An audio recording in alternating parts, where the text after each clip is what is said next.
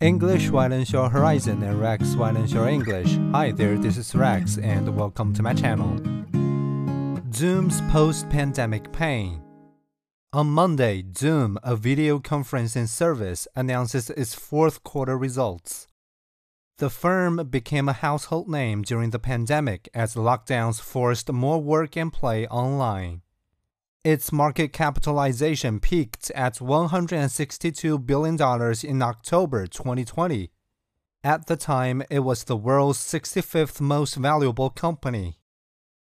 Zoom has since fallen back down to earth. Today, it is worth about the same as it was before the pandemic, compared with the rise of 24% for the S&P 500 index of big American firms over the same period.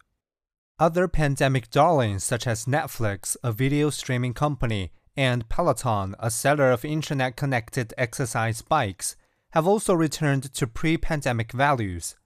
The market thought the shift to digital would be more permanent than it proved to be.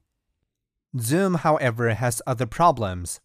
It faces growing competition from Teams, Microsoft's video conferencing product, and a looming recession is forcing IT departments to tighten their purse strings.